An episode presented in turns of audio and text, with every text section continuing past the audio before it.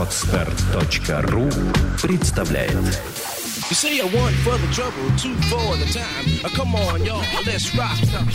Хип-хоп Элементс. Авторская программа Евгений Овчаренко.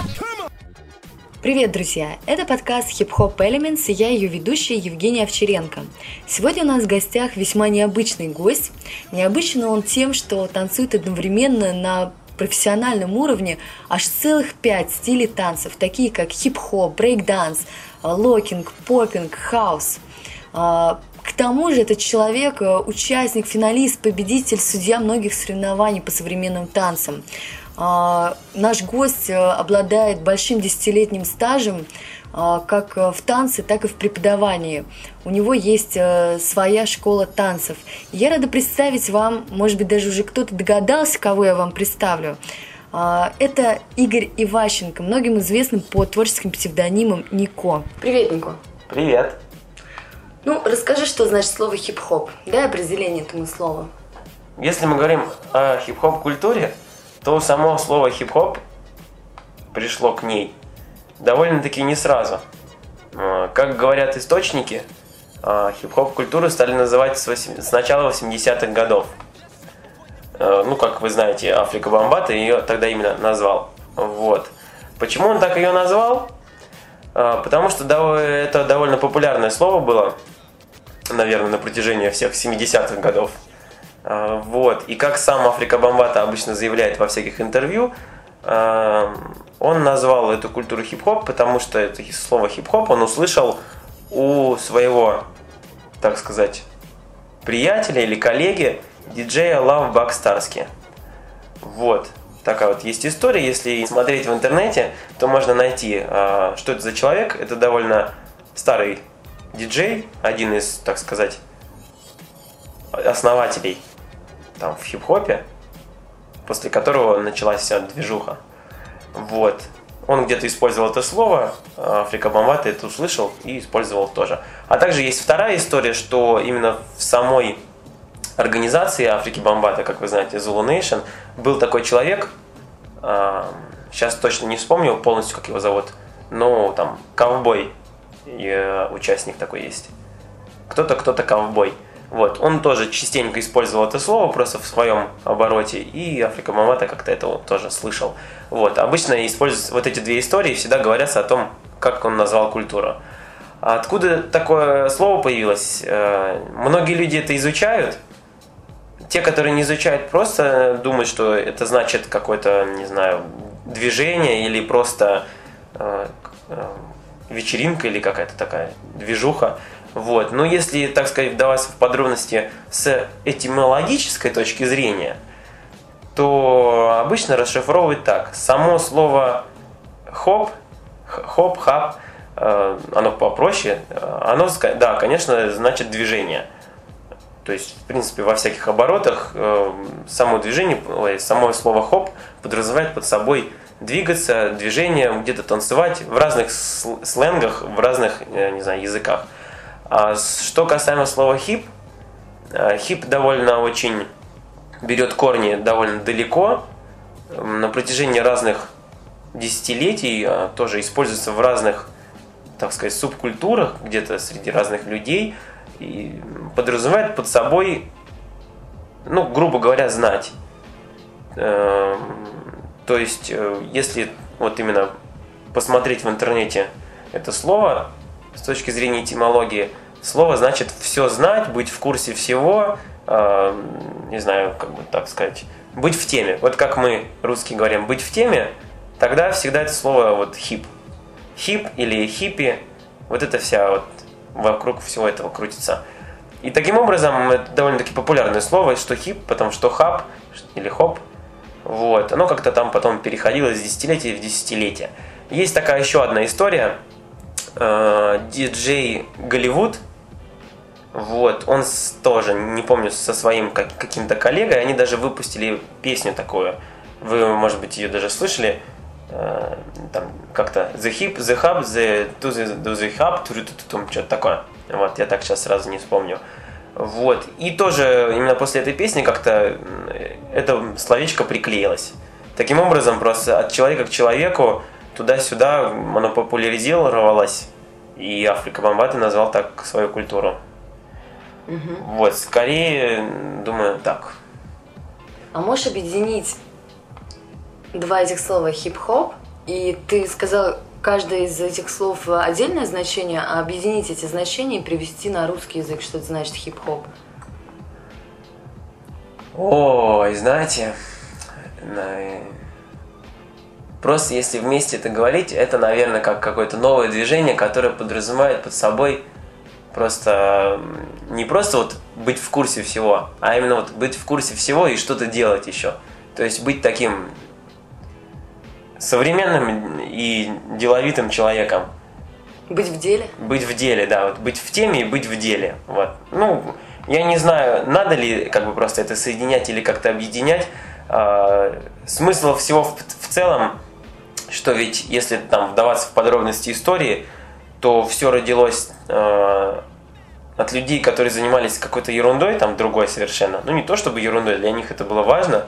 Всем, чем они занимались, это что-то интересное, современное, популярное, развивающее, так сказать, занимающие умы дела. И таким образом потом, когда это все объединяется, и как-то эти люди эти объединяются в общность, рождается же тоже Африка Бамбата, тоже есть некоторых интервью, об этом говорит, что именно рождается, так сказать, вот эта вот идеология, вот эта вот очень популярная фраза «Peace, love, unity and having fun», в ней есть какой-то смысл скрытый, но все равно, что Бамбата об этом говорит, что именно рождается вот эта идеология того, чтобы все было и хорошо, и умно. Потому что постоянно пропагандирует образование, развитие, науки, движение, самовыражение, вот это самоосознание. То есть не просто так вот чем-то заниматься, вот ты вот занимаешься и вот и себя представляешь, и все понимаешь, и развиваешься, и других развиваешь. То есть вот так как бы и получается, быть в теме и быть в деле. То есть не просто вот сидеть на месте, а вот что-то делать, и делать это осознанно. Вот. Ну это так, сугубо, скорее всего, мое мнение, потому что мнений бывает много. Еще просто вот на секундочку скажу, что касаемо, если вот кого-то очень интересует, хип-хоп, именно вот как так, как это слово, да. Есть такой человек, Ил Козби, он очень серьезно занимается этим вопросом, давая лекции именно вот по поводу вот этой культуры. И вот находя его материалы, всегда можно найти именно вот, он более широко и расшифрованно об этом говорит. Потому что не так часто можно встретить информацию об этом вопросе. Mm-hmm. Откуда и почему назвалась так культура. Mm-hmm. Спасибо. Смотри, тогда перейдем к следующему вопросу. Как же все началось? Когда зародился хип-хоп? Ты же упомянул, повтори.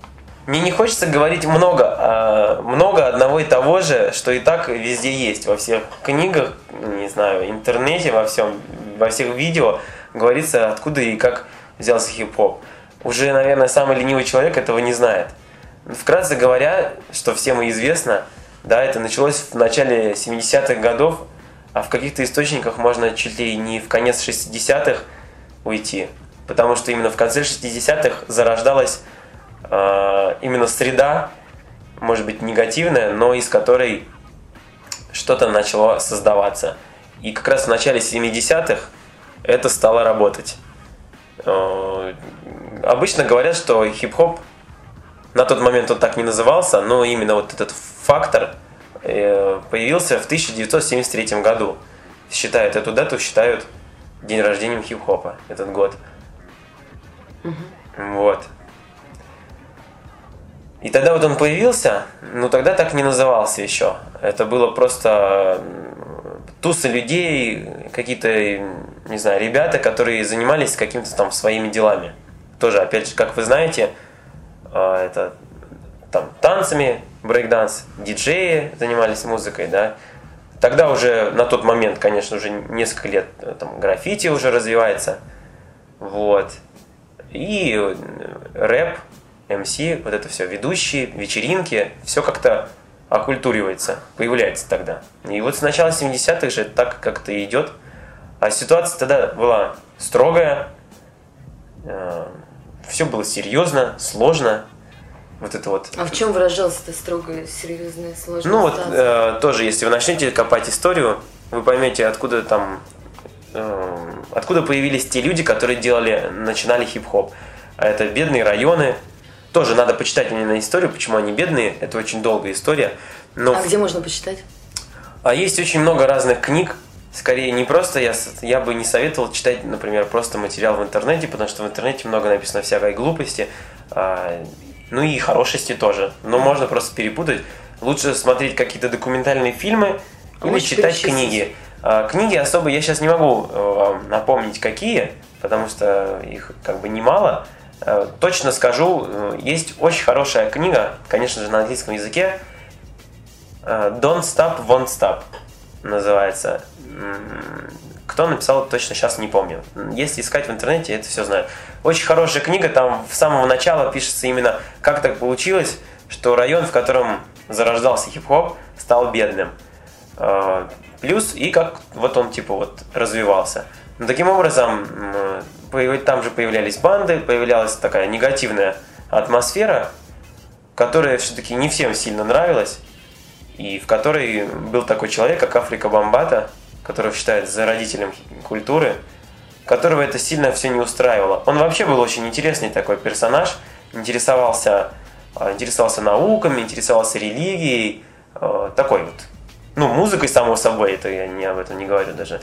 То есть всем интересовался как-то, и вот у него был более позитивный взгляд на жизнь, чем у многих. Ну и, конечно же, у него были, наверное, и приятели с такими же разделяющимися взглядами. И с какого-то момента он захотел как-то все это, наверное, видимо, перебороть. Таким образом, а он на тот момент уже состоял же в бандитской группировке Black Spades.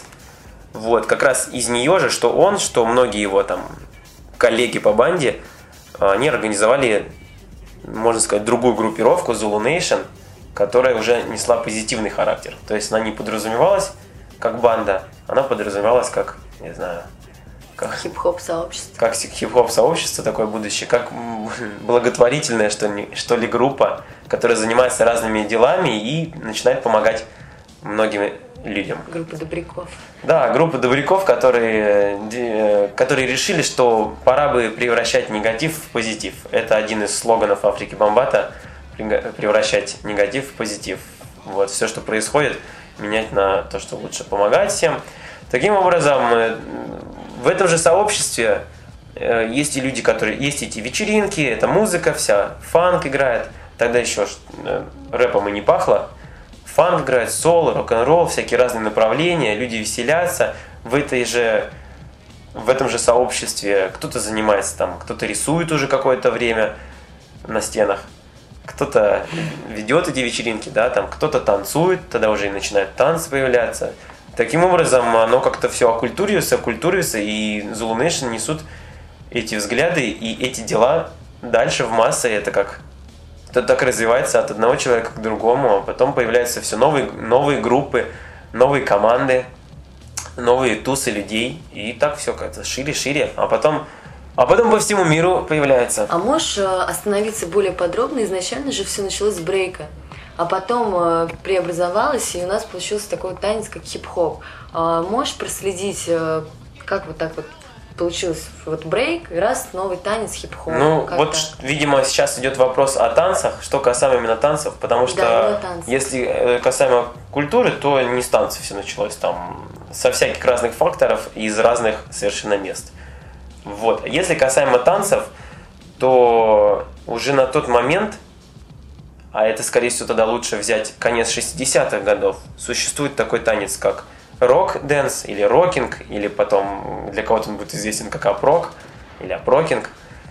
Я буду говорить как рокинг. Он появляется где-то в конце 60-х годов, как раз среди этих банд. Именно тех, которые еще занимаются своими бандитскими криминальными делишками. То есть свободные от криминала дел, они танцуют, там, создав свой этот танец, тоже который, так сказать, микс из разных предыдущих других стилей. Опять же, потому что самое интересное, что почему так все получается, что все миксуется. Потому что в том обществе, да и в том районе проживает сильно очень много разных наций, и латиноамериканцы, и африканцы, и итальянцы, и евреи, и испанцы, там совершенно разные люди, и пуэрториканцы, они все мешаются, вся культура их не мешается, поэтому и музыка создается все время как-то смешно, и танцы как-то все время смешиваются. Таким образом, многие все равно скажут, что рокинг имеет корни в других стилях, да и другие всякие современные стили тоже имеют корни в других направлениях. Вот, и, значит, в конце 60-х годов есть танец-рокинг, который потом плавно, так сказать, переходит в брейкинг. Многие рокеры становятся брейкерами. Как появился брейк? Изначально тоже, кратко говоря, изначально это часть движений, которая делается стоя, то, что называют топ-рок, а потом люди стали уходить в пол, грубо говоря. Есть еще такой термин «go off». В принципе, кратко говоря, на тот момент молодое поколение видело танцоров джаза, видело танцоров капуэйры, каких-то других тоже стилей, где очень много используется движений на полу. А также очень известный тоже факт считается, что из Советского Союза тогда в Америку приезжал ансамбль, где ребята танцевали руссконародные танцы, гопак и всякие другие направления. Вот. И ребята, американцы, вот эти вот как раз, это все видели. Это все видели, и таким образом появились новые движения, то, что бибой называют футворк. Это все соединялось потихонечку, и формировался, можно сказать, новый стиль, новый танец, брейк-данс. Тоже его на тот момент так не называли. На тот момент можно найти такие источники, где говорят, что он назывался или go-off, или boyoing, или брейкинг, или кто-то даже рокинг его тоже называл. То есть все можно копать, искать, интересоваться. Таким образом мы уже прослеживаем волну, что идет вот рокинг, потом за ним брейкинг.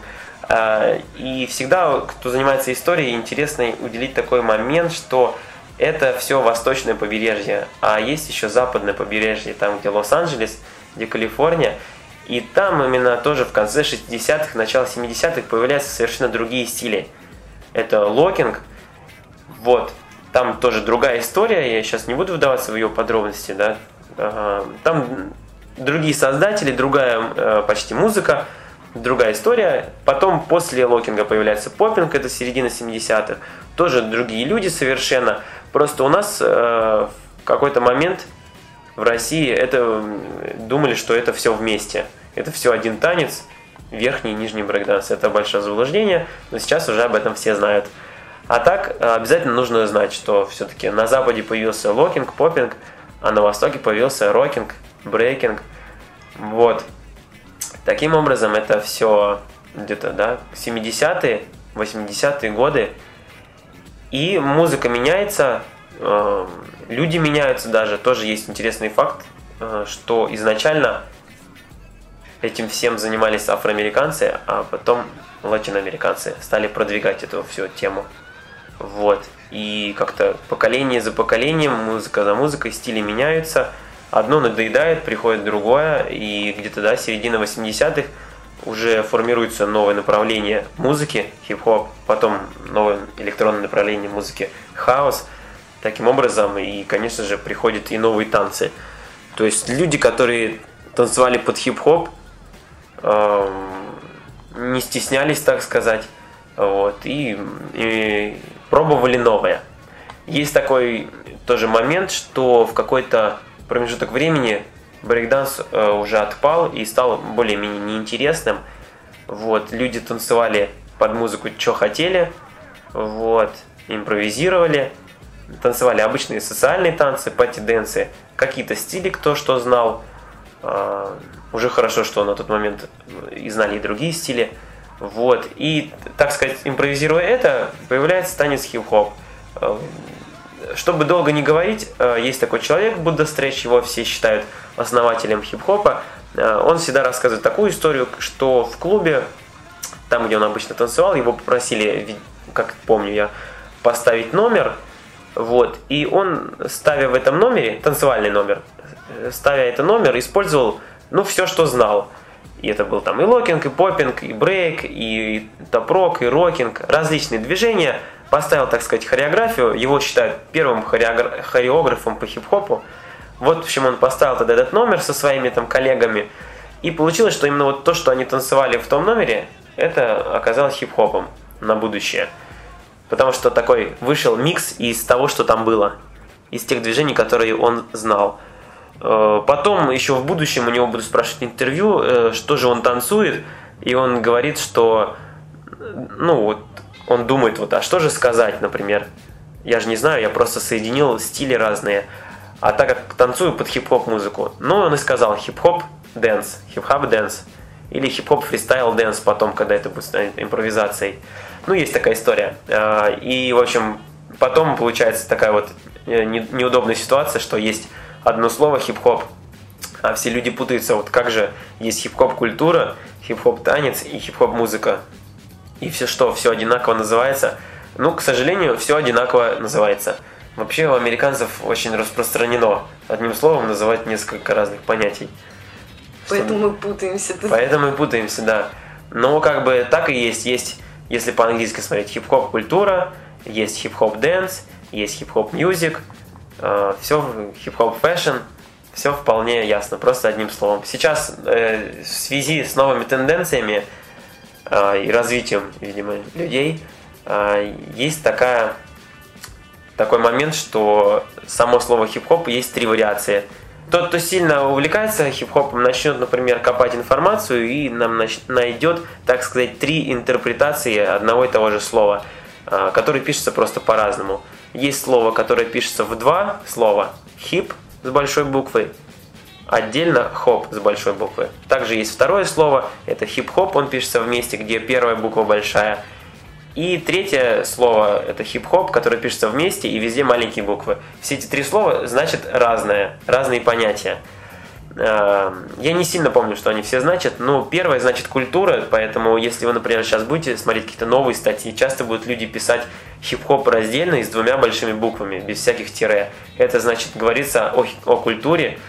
Потом, если пишется хип-хоп вместе, но первая большая буква, скорее всего, говорится о каком-то, о людях или о чем-то типа того. И, по-моему, вот третий вариант, это хип-хоп, когда маленькими буквами пишется, это, скорее всего, говорится о продукте, там, о музыке или о чем-то, или наоборот, второе с третьим, я точно не помню.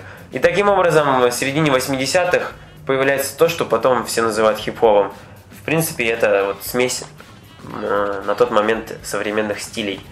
И за ним же появляется хаос. А если двигаться по истории, то там есть такой известный факт, что в хип-хоп-клубах становится не очень благоприятная атмосфера, и хип-хоп-клубы становятся опасными местами, их начинают закрывать, вот. А танцорам, которые там танцуют, это не очень нравится, они же хотят танцевать, и на тот момент появляется там новое направление музыки, в силу его появляются, конечно же, клубы, которые играют хаос, и танцоры, которые танцевали в одних клубах, переходят туда танцевать.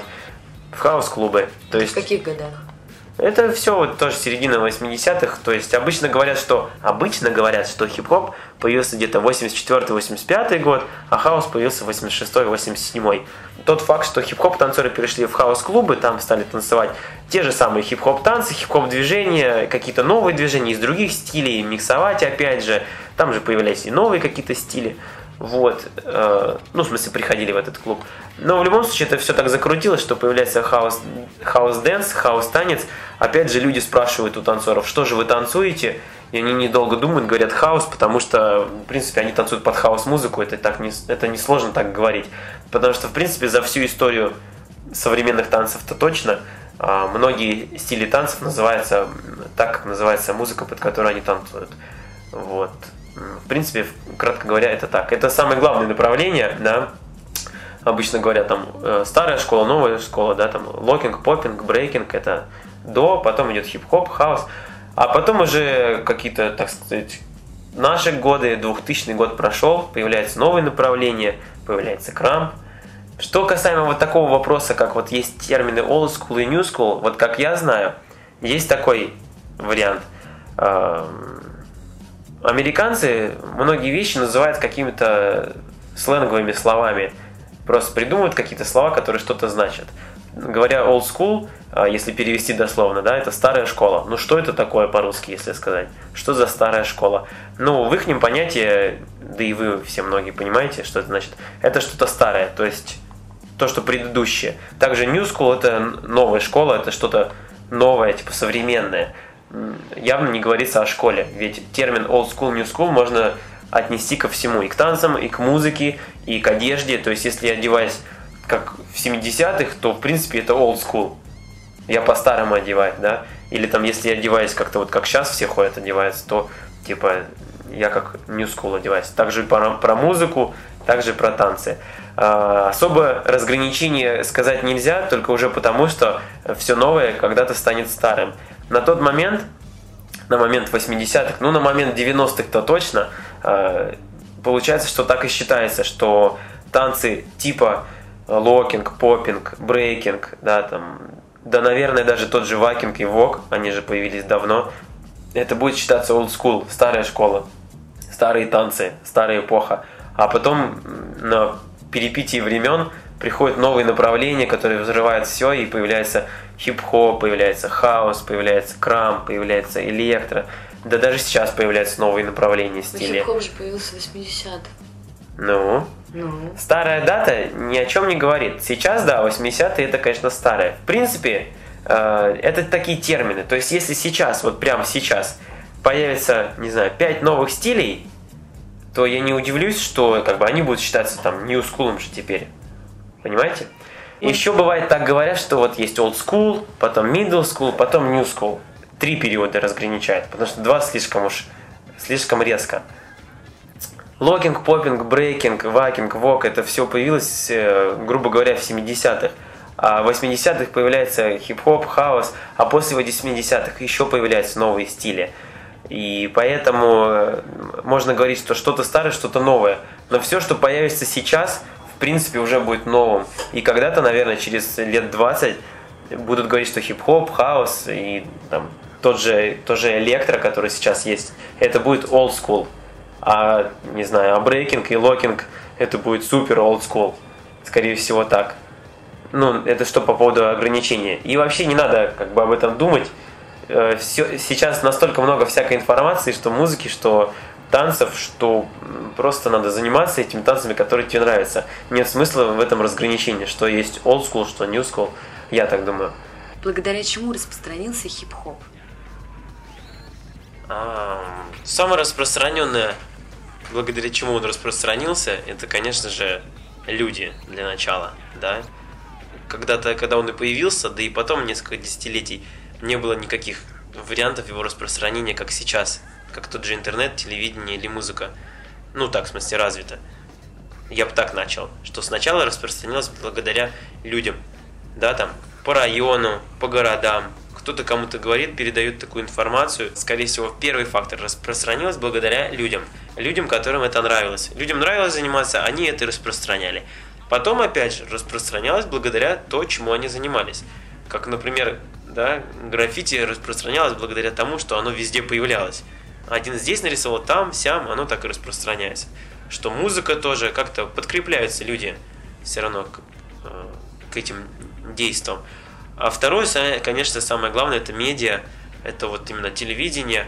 Оно обычно вот любит сразу самое популярное, что интересное, сразу снимать и везде показывать.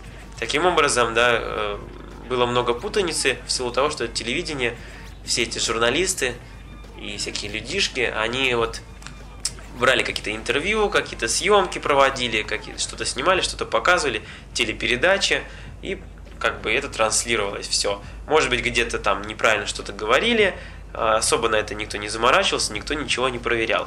Но что плюс, то, что по телевидению, по телеку все показывалось, потому что телек это самая популярная вещь в доме.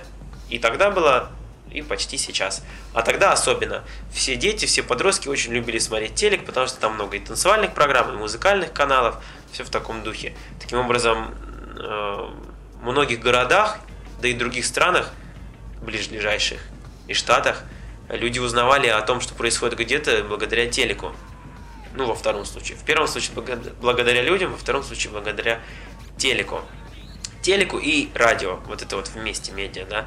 А третий факт, это, конечно, когда появился интернет, благодаря интернету это все развивается, распространяется еще более быстрее, еще более шире, все снимается, все записывается, все везде можно прочесть, все найти, все показать. Настолько много всякой информации, есть в принципе все, главное уметь и тщательно искать всю эту вещь.